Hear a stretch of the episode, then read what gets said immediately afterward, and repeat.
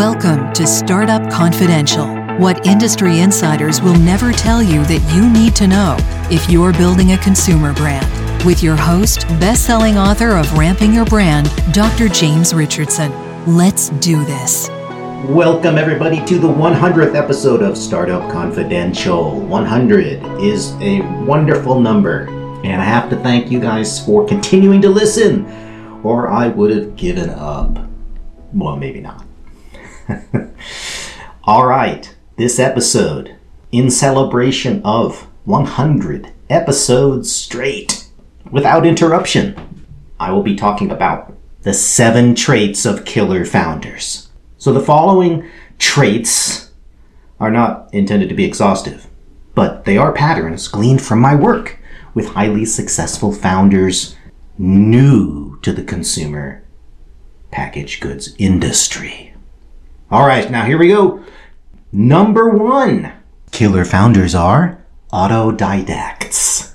What does that mean? It means that they learn new subjects quickly and facilely. They are quick studies in large part because they're highly motivated to learn, not just geniuses. So it's true that autodidacticism is kind of correlated to being just plain smart, but you know, not any more than the top 10% of smarty pants. So you don't need to be Albert Einstein. You have to be motivated to just learn what you need to learn, even if it hurts. Number two, killer founders are humble about what they do not know. Gosh, it's tough to learn if you're a know-it-all. Killer founders understand their biggest weakness is knowledge asymmetry versus that annoying professional operator who keeps getting plum jobs funded by venture capital. And they accept this knowledge asymmetry, and they're constantly ready to admit to newbie mistakes so they can turn on the autodidacticism machine and learn. Number three, killer founders are curious. It's related to number two. Humility is hard to measure. I'm sure some social psychologist has created a scale, but I don't know. It's hard to measure, but you know, I don't think curiosity is. I think we intuitively can see who's curious and who's not in our social world, right? Killer founders immediately ask questions to learn. When they're humbled by something, they now know. They should have known all along.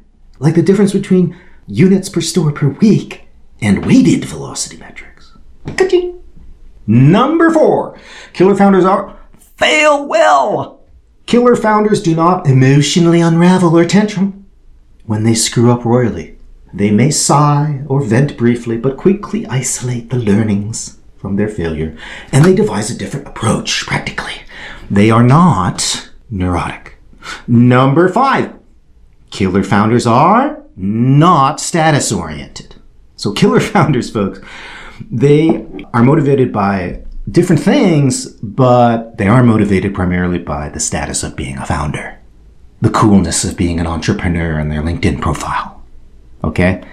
Yeah. Killer founders are obsessively goal oriented.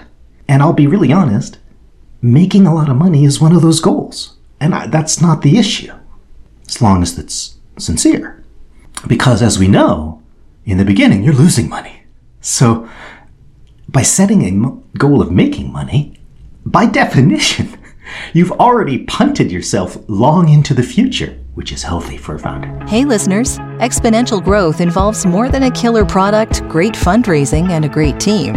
You need superb analytics to ride the ramp. Dr. Richardson's latest online course is now available Effective Consumer Marketing for Early Stage Founders. You can find course pricing and details at premiumgrowthsolutions.com slash courses. And now back to the episode. All right. Number six, killer founders are prone to experiment, not contemplate. Overanalyzing and wheel spinning. Ooh is a deadly sin in entrepreneurship and related to neurotic personality types. Okay? If that's how your brain works and there's nothing you can do to stop it, this is not for you. Analysis, yes. Wheel spinning, avoiding decision making, no. Get out there and react to your analysis. Make a different bet. Try a different move. Go, go, go, go, go. Number seven, the final one. Killer founders are not perfect managers or leaders. So there's a growing literature on something called entrepreneurial management, like managing a fast growing early stage venture. Not saying that's not worth studying per se, but the reality is that I've seen a lot of poorly managed early stage ventures scale just fine. And that's because they had enough of the things right. that their awkward, not professional approach to leadership and management somehow got the ball up the hill. It's okay not to be a perfect manager or leader.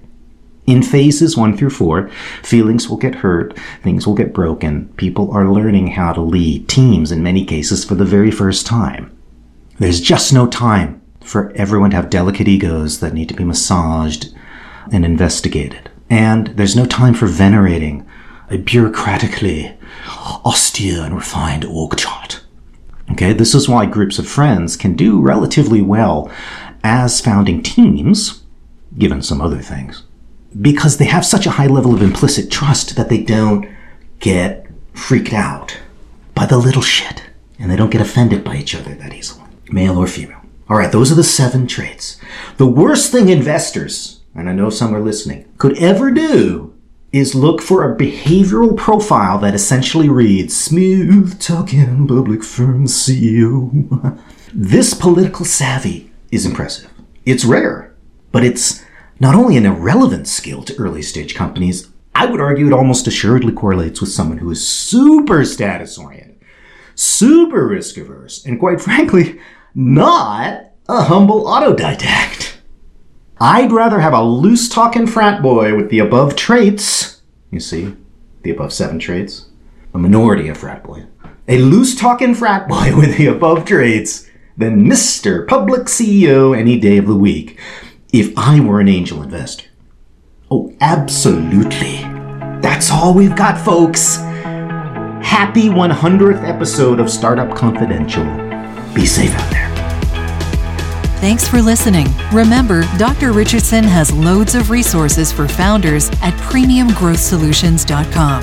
And when you're on his site, don't forget to take his founders quiz and see if you're ready to ride the skate ramp of exponential growth.